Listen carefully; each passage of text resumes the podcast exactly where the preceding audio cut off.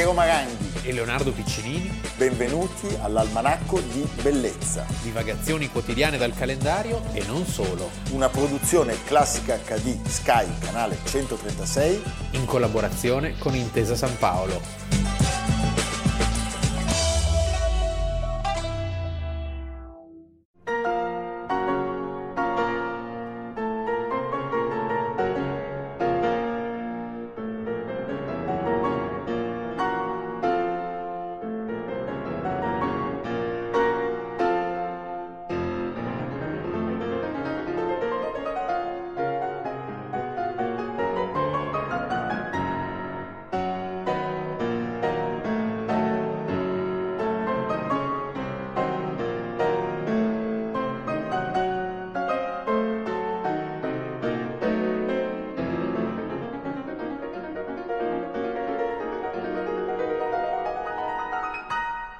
Almanacco di bellezza, 2 agosto.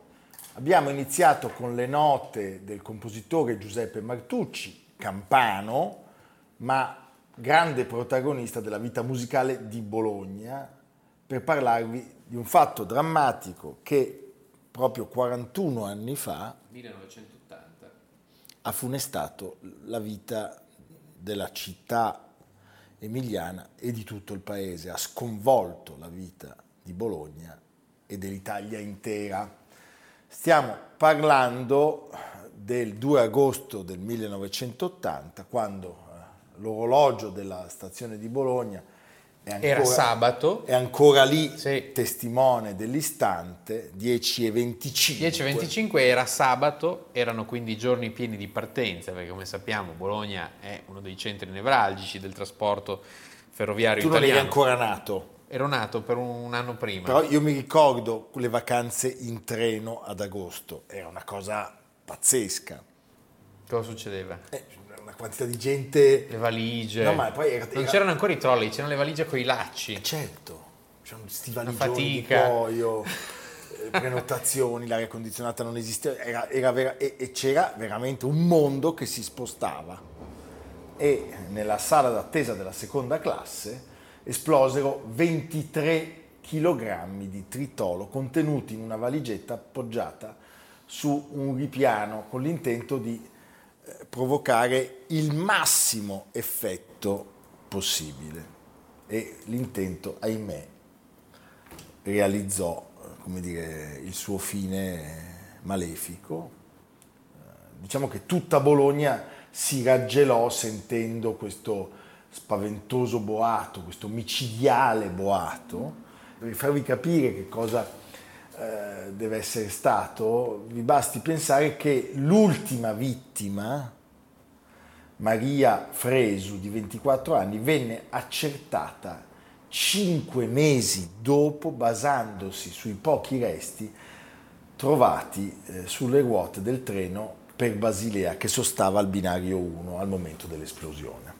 Sì, diciamo la stazione fu praticamente mezza distrutta mezza da questa distrutta, esplosione. 85 i morti. 85 i morti e 200 i feriti. Si sgretolò tutta l'ala ovest, ancora oggi c'è questa, questa lacerazione che segna il punto in cui sarebbe scoppiato l'ordigno. C'è da dire che la città reagì subito, cioè la cosa che colpisce molto vedendo questi filmati e questa e la cronistoria del, del, momento così drammatico, le ambulanze, i taxi, tutti si dettero da fare, il partito, perché c'era ancora il partitone a Bologna e ci fu anche una grande manifestazione, tra l'altro. Il Pullman 37 che portava sì. via i, i, morti dalla Ci fu stazione. una grande sottoscrizione del resto del Carlino che raccolse moltissimi soldi. Alle 17.30 arrivò dalla Val Gardena il Presidente della Repubblica Sandro Pertini e cominciò eh, l'opinione pubblica a interrogarsi su chi fosse l'esecutore e chi fosse responsabile di, tragica, di, questo tragico avvenimento. Diciamo che la strage di Bologna chiude gli anni 70. Chiude gli anni 70, diciamo anche che la stazione di Bologna presa di mira aveva tante ragioni, perché era la città rossa, perché era il più grande e più importante nodo ferroviario italiano poi c'è anche chi ha sottolineato che il giorno prima, quella strage del 2 agosto, il giorno prima, il primo agosto, venivano rinviati a giudizio i sospetti del treno Italicus, dell'Italicus. che era stata un'altra bomba scoppiata su un treno eh, tra Bologna e Firenze, Val di Sangro, e i sospetti erano neofascisti. Erano neofascisti. La pista, la pista nera viene, viene, imboccata fin da subito. Quasi sì, subito praticamente. Allora ricordiamo, il ministro degli interni era Francesco Cossiga. Cossiga. Lui ricevette un primo rapporto che parlava di esplosione di una vecchia caldaia sottostante la stazione e vabbè. C'è un filmato dove c'è uno che dice ma no, la caldaia è qua sotto, venga a vederla, è perfetta. E, e qui si, si incominciò sì. subito a pensare a un primo depistaggio per dare più tempo ai colpevoli. Eh, ma... Fin da subito si scopre che gli esecutori, gli esecutori sono i cosiddetti nuclei armati, armati rivoluzionari, rivoluzionari, i NAR loro in fanno la rivendicazione e poi la smentiscono. Ma è... In particolare Giusva Fioravanti e Francesca Mambro. Che sono usciti da poco. Sì, lui avrebbe un... fatto meglio a fare l'attore. Sì, e un terzo... Ma dico eh... questo perché lui recitava nei film con Edwidge Fenech. Loro negheranno sempre di essere coinvolti, anche se ammetteranno altri crimini avvenuti in precedenza. Il minorenne Ciavardini, di lui si occuperà il Tribunale dei Minori. Nel frattempo resta da, da capire chi e perché ha ordito questa strage. Ci saranno numerosissimi depistaggi ah, una cosa pazzesca, nel tempo. Pazzesca. A partire, ad esempio... La loggia P2, sì, sì. i servizi. Eh, a partire dal procuratore capo di Bologna, che è mancato nel 2002, il diabolico Ugo Sisti, eh, che era legato al sismi di uno dei protagonisti della vicenda, il depistatore Pietro Musumeci, Musumeci. legato alla P2. Certo. Eh, la P2 è al centro di tutta questa trama, il processo per strage nell'87 arriverà a condannare eh, questi che abbiamo detto, ma adesso il processo è stato riaperto Beh, e, si stato... indaga, e si indaga sulla cupola piduista e sull'organizzazione, cioè sui mandanti. Ma sai, tu sai che recentemente una, una donna sì. Ha riconosciuto il marito eh, eh, Paolo, Bellini, Paolo, Paolo, Bellini, Paolo, Bellini, che era un noto esponente Paolo di, Bellini era un esponente di avanguardia nazionale. Tra i, la folla alla stazione pochi minuti prima dell'esplosione. Sì. Cioè una, la coda è una coda eh, quarantennale. Lei ha riconosciuto lui e, e, questa cosa apre chiaramente tutto un nuovo, un nuovo filone. Eh, ricordiamo che durante il processo, che si aprì nell'87, vennero chiamati a testimoniare tutti i protagonisti dell'eversione nera negli anni 70 e ci sono ancora oggi a Bologna ci sono gli atti di questo processo che sono interessantissimi perché c'è un panorama di pazzi tra cui appunto il capo di Avanguardia Nazionale Stefano Delle Chiaie certo. che era era scappato in Cile. Guarda caso. Sì, e... Abbiamo un contributo. Sì. Ritornando ai Nare, i ragazzi dei Nare sono ragazzi che venivano da una triste esperienza.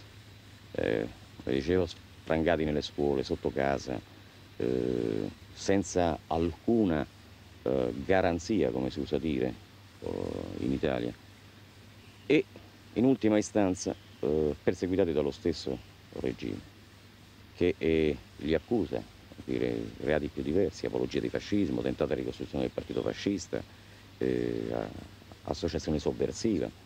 Quindi lentamente, lentamente questo, quest'area si è, si è sentita aggredita da ogni parte e ha considerato che l'unica possibilità, l'unica possibilità di, di sopravvivere politicamente potesse essere ritrovata nell'atto di, di testimonianza. Io credo che i ragazzi, molti dei ragazzi di Nara erano coscienti della Lei loro... Lei chiama testimonianza quello che sparare addosso a uno? In occasione di questo recente processo, questa nuova fase di, di processo, eh, verrà ascoltato, verrà convocato dal Brasile, in cui vive, diciamo anche lui così, nascosto, l'81enne Marco Ceruti, che il fact, era il factotum di Licio Gelli. Di Licio Gelli.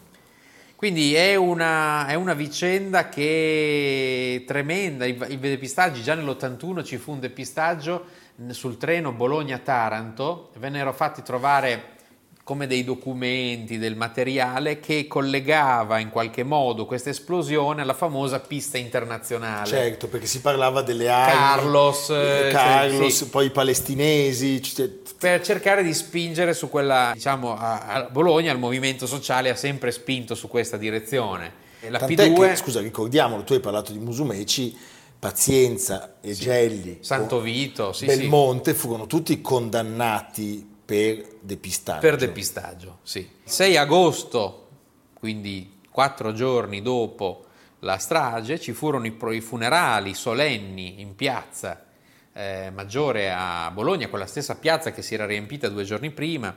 Il sindaco Renato Zangheri Certo. farà uno storico discorso in cui appunto denuncia la connivenza di settori dello Stato, c'era Berlinguer, c'era Pertini che si rifiuta di parlare e lascia la parola a Zangheri e Zangheri gli risponde no Presidente, non è il momento di tacere, questo è il momento di gridare il nostro sconcerto e sarà un discorso pressoché insomma, ricalcato su quello della, della, della strage dell'Italicus che, è- che inizia con perché Bologna deve subire, tra l'altro ricordiamo che a fine giugno di quello stesso anno proprio il 19 Itavia, partito da Borgo Da Panigale per, eh, per Punta Raisi, oggi a Bologna c'è il memoriale di Ustica.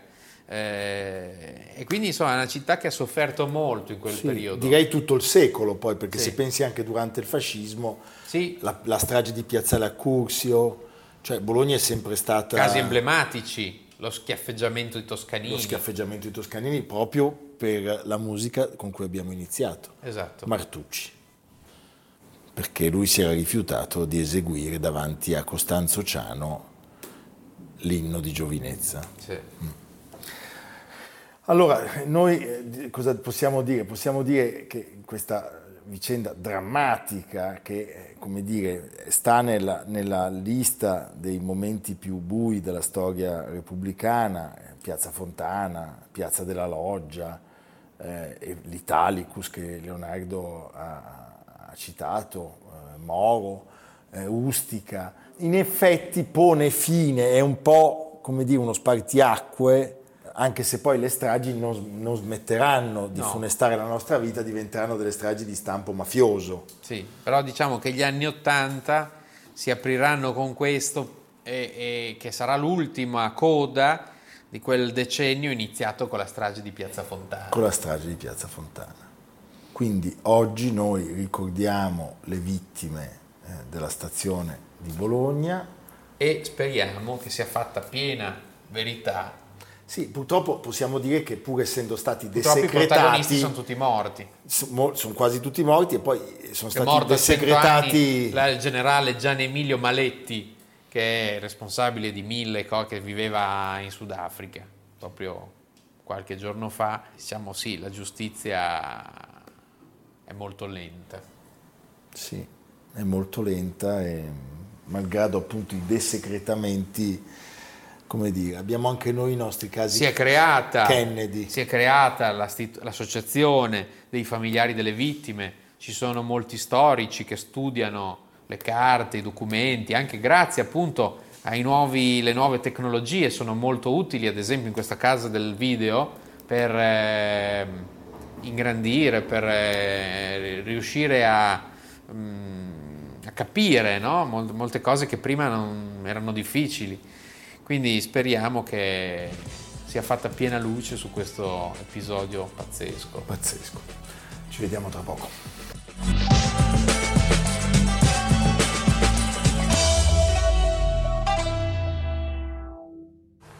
Quando, quando cammino per le strade ho sempre la sensazione che qualcuno mi stia seguendo. Ma sono invece io che inseguo me stesso. Silenzioso, ma io lo sento. Sì, spesso ho l'impressione di correre dietro me stesso. Allora voglio scappare, scappare, ma non posso, non posso fuggire. Essere inseguito. Devo correre, correre per strade senza fine. Voglio andare via, voglio andare via. Ma con me corrono i fantasmi di madri, di bambini. Non mi lasciano un momento. Sono sempre là. Sempre. Sempre. Sempre. Allora, se nel mondo del canto, The Voice, eh, sappiamo tutti eh, essere Frank Sinatra, Sì. potremmo dire che The Movie è il personaggio della nostra storia di oggi. Lo è perlomeno per un regista abbastanza rompipalle, Sì. che però l'ha fatto lavorare Sì, come attore e gli ha reso un grandissimo omaggio. Sto parlando di Jean-Luc Godard, perché noi oggi parliamo di... Di un signore che è nato, e questo è divertente, Eh. è nato a Vienna nel 1890 ed è morto a Beverly Hills nel 1976, quindi capisci la... ha ha avuto una lunghissima vita e in, in questa lunghissima vita ha, ha vissuto tante vite. Sì, Parliamo Fritz di Lang. Friedrich Christina Anton Lang. C'è anche Fritz Cristina, sì. Lang, perché Cristina è come il nostro Maria, è certo, Luigi Maria. Lui nato il 5 dicembre del 1890, figlio di Anton, che era una- una- un affermato architetto comunale di Vienna, e della Schlesinger, chissà se è parente di John Schlesinger, grandissimo regista. Forse no. Perché ne parliamo oggi? Perché Perché eh, il 2 agosto del 1976 si spegneva appunto a Beverly Hills, al caldo delle palme della California. al, al caldo delle palme, Sì. ecco. lui doveva fare l'architetto come suo padre, ma a un certo punto preferisce la pittura, non subito il cinema. Nel 12 inizia a viaggiare. Diciamo che anche se non ha fatto l'architetto, però ha fatto alcune scenografie. Santelia. Eh? Sì, Eh? sì, sì, sì, sì. Cioè, è, è- è stato architetto del è cinema. stato comunque un grandissimo architetto. grandissimi viaggi, eh, Germania, Belgio, Olanda, Russia, Asia, Turchia, Nord Africa e a un certo punto Parigi. E a Parigi, per seguire le passioni pittoriche, capita anche che tu vada in un cinematografo e veda o Georges Méliès Sì. o i fratelli Lumière. O quello di Scola, c'eravamo tanto, tanto amati. No, e quindi cosa succede? No, vabbè, no. Eh, eh, mi, dà, mi dà delle punzecchiature questo signore.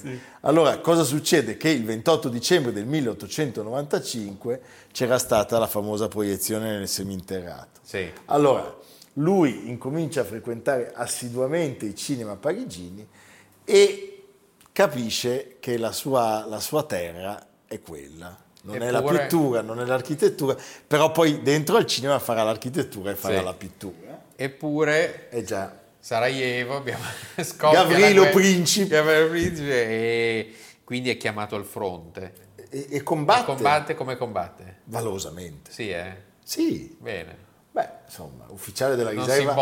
Ufficiale della riserva non è come il Saint Laurent di ieri, che non aveva voglia di combattere. Porta delle ferite sul fronte italiano e scrive copioni e sceneggiature. Sulla marmolada? Non credo. Non so dove, non so dove. A Caporetto. E cosa succede? Che queste sceneggiature, questi copioni vengono notati, lui viene chiamato a Berlino, Che allora era il centro della dove c'era anche la, la nostra, la nostra Tilla Durieux, Certo. con cui lui farà un film, sposa Lisa Rosenthal e... Con le donne non gli va No, benissimo. è una storia terribile. Questa donna, Lisa Rosenthal, nel 1919 si suicida poco dopo il matrimonio con un colpo di pistola al cuore quando lo sorprende con la sua collaboratrice e poi seconda moglie Thea von Arbu. Ma è proprio vero che cioè, è stato un amore totale. Cioè- perché uno per suicidarsi. con un colpo al cuore. Sì. Credo che abbia ispirato qualche film poi. Sì. Eh, I suoi Ah, film giusto. hanno dei titoli che tutto sommato fanno pensare al colpo al cuore, perché i, primi- i primi film si chiamano I ragni, La statua errante e poi Il re d'argento. Siamo ancora nel muto, eh? Sì. Poi a un certo punto con Destino 1921 e con il dottor Mabuse 1922 Eh, lui raggiunge un grandissimo successo, bissato con la canzone dei Nibelunghi. Ecco, la canzone dei Nibelunghi è un film veramente che costituisce in qualche modo uno spartiacque, perché... È il allora, prima e il dopo. Il Nibelunghi intanto è un film amatissimo da tutti per mille motivi, cioè c'è chi ne vede il nazismo, Eh beh, c'è certo. chi ci vede qua. Hitler e Goebbels andavano in visibilio, Eh beh, ma io ho immagino. capito perché, perché è un film da vedere molto lentamente, cioè prendetevelo come, sorseggiatevelo un po' alla Sì. volta, perché sono quattro ore, muto.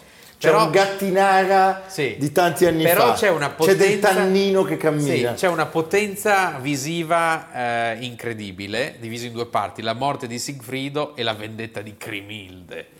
E non è Wagner, Wagner No. è molto più pieno di pathos, qui c'è molto più l'equilibrio, però sono scenografie incredibili per l'epoca, effetti speciali e fu un film, pensa, finanziato dal ministro, da quel grande personaggio Nobel per la pace, il ministro Gustav Stresemann, che poi ve- morì, Morì nell'attentato nel- nel 1926 e ehm, c'è una scena finale in cui ci sono gli unni che si eh, mettono come a testuggine, no? E sotto i colpi, e secondo me lì i nazisti ci vedevano già pensato- la fierezza, la fierezza Cioè, del lo popolo facciamo, fra un po' lo facciamo anche Ma noi. c'è nella prima parte questo meraviglioso drago, Siegfried col drago, che, che sputa fiamme, che è un giocattolone, Sì, certo. è bellissimo. Solo quello vale, vale la pena di vedere il film. Quattro anni dopo arriva Metropolis. Pezzo forte. Lui lo gira dopo essere stato a New York e a Hollywood. Sì, però eh, Metropolis è interessante intanto perché mh, è un eh, film che viene citato in tutti i manuali di storia dell'arte. E beh, giustamente. Sì, e questo però è interessante perché questo dimostra che i film sono delle opere d'arte. Diciamo cosa che i film oggi- possono essere. Beh, possono esserlo, sì. No, mentre le opere d'arte lo sono. Sì, Oddio. però ci sono anche Oddio. lì c'è Potremmo alti e bassi, parlare, ci sono alti alti e bassi. bassi. però ecco questo quello che voglio dire è che eh, i film sono coerenti con un periodo storico Sì, certo. eh, nel senso ne sono pensi- fedeli Certo. ne sono fedeli eh, testimoni o ne sono anche mh, testimoni di rottura.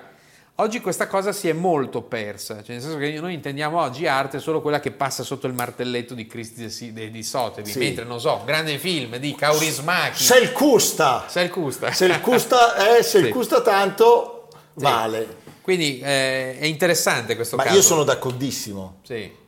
Quando c'è il futurismo c'è sempre l'immagine di Metropolis, Sì. è un classico Sì, proprio di sì. qualunque... eh, Ci sarà un Poi rinverdita dai fasti anche della colonna sonora che è stata composta. Adam Roder. Un film, co- un film che costò talmente tanto che la UFA, che era l'acronimo di Universus Film, eh, stava quasi per fallire. Anche questo adorato dai due eh, Bastardi. bastardi, Hitler e Goebbels. Hitler e Goebbels.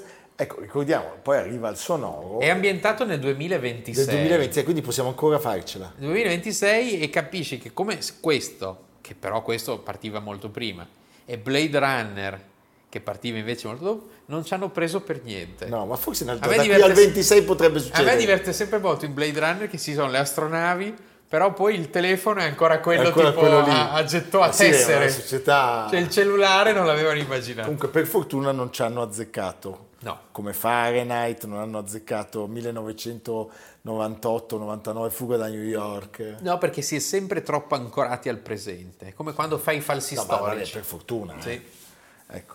Allora arriva il sonoro e lui subito fa capire di essere uno di quelli che ce la fanno, che riescono a passare dal muto al sonoro, perché il suo primo film sonoro è M, il mostro, Di Düsseldorf. interpretato da...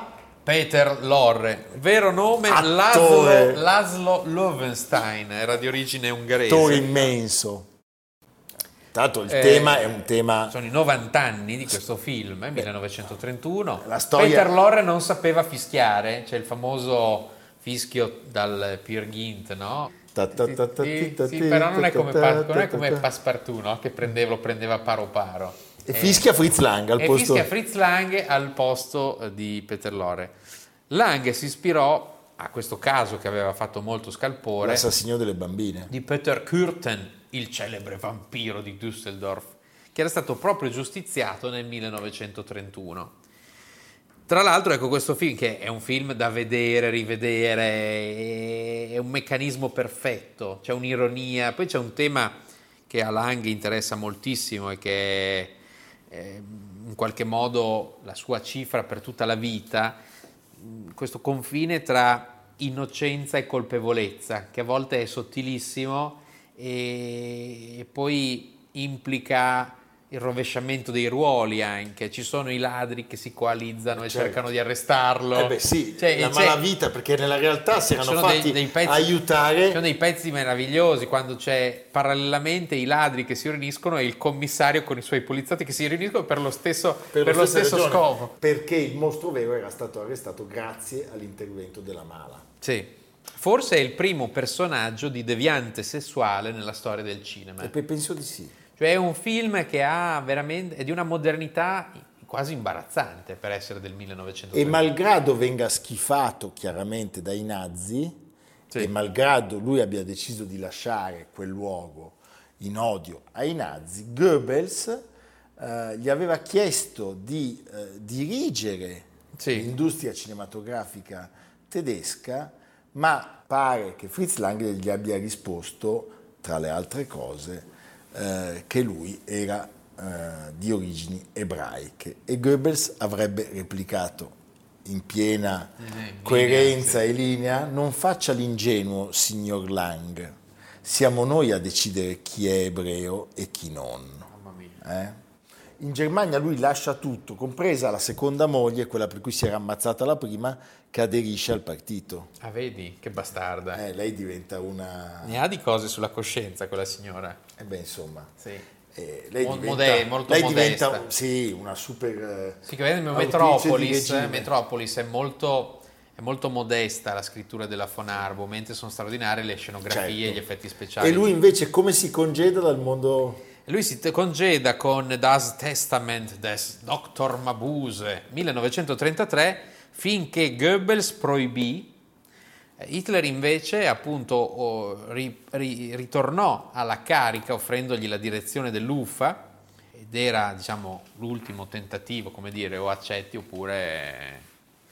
E Lang emigrò in Francia la notte stessa della convocazione finale al Ministero della Propaganda e poi da lì sarebbe arrivato negli Stati Uniti. negli Stati Uniti Dove dove una ha lunghissima Beh, carriera. una seconda Lunghissima carriera, però- Fury, tu l'hai visto con Spencer Tracy Con Spencer Tracy, film incredibile bellissimo. bellissimo Forse, forse il più bello in assoluto. di- È, una è molto bello un altro film straordinario secondo me del periodo del periodo americano è quel, quel- quel film con eh, Edward G. Robinson Due, i due film. La donna del ritratto La donna del ritratto, eh, anche qui appunto, dicevamo prima, il, Il confine sogno. tra innocenza e colpevolezza, il protagonista, sono due i film con lui, con Edward G. Uno Robinson, dietro l'altro, uno dietro l'altro. sono La donna del ritratto 1944 e La strada, La strada scarlatta, scarlatta. del 1945. Interessante perché c'è ancora il doppiaggio d'epoca dei film, è difficile trovarli in lingua originale, e ci sono tutti i nomi italianizzati. ah sì? Caro Mario, Riccardo. sì, non so sì, sì. Il protagonista si chiama Riccardo. Chris, mi dispiace, Chris, ma perché devi tormentarmi con una cosa morta e sepolta? Eh, perché... Vuoi sposarmi? Ma sei sposato. Beh, se succede qualcosa... Cosa? Sarà meglio che non ti faccia sentire da tua moglie quando parli così. Ma certo che ti sposerei se fossi libero, ma non lo sei allora? Che ne parliamo a fare? Ora va a dipingere. Posso dipingere te?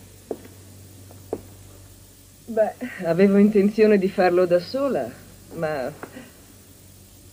Dipingimi, Chris. Sono dei noir straordinari in cui evidentemente la continuità con i film tedeschi è, è tutta, cioè, è percepibile fin dal primo momento e ne, e ne fa tantissimi, cioè sarebbe... Ah, beh, è un- Sì. una produzione arriva a fare il grande caldo Gardenia Blu, Gardenia Blu, certo. Eh, Quando la città dorme. Quando la città dorme, l'alibi era perfetto. sì sì, Beh, insomma, andate a rivedere... Parliamo di un uomo che ha, che ha- Eccolo Metropolis. ha diretto 15 film muti, 30 sonori e ha scritto una trentina di sceneggiature. Questo è Metropolis nella versione restaurata della Friedrich Wilhelm Murnau Stiftung. Hai capito? Sì. E- viene proiettato anche nel, nel Fantozzi eh? Dottor Caligari. Caligari. Allora, poi torna in Germania, gira gli ultimi film e ritorniamo all'inizio della nostra seconda parte dell'almanacco. Nel 63 Jean-Luc Godard lo vuole come attore e alter ego nel disprezzo Le Mépris. Le Mépris, nella versione italiana ignominiosamente tagliato, eh, Brigitte Bardot, Jack Palance e appunto Fritz Lang. E ad Alberto Libera? Eh, già certo, giustamente, architetture Sì. che piovono e eh, lui recita se stesso. Muore appunto 45 anni fa, quindi l'altro ieri, Sì. pensare a Fritz Lang uno direbbe, a Beverly Hills il 2 agosto. Un ultimo spezzone.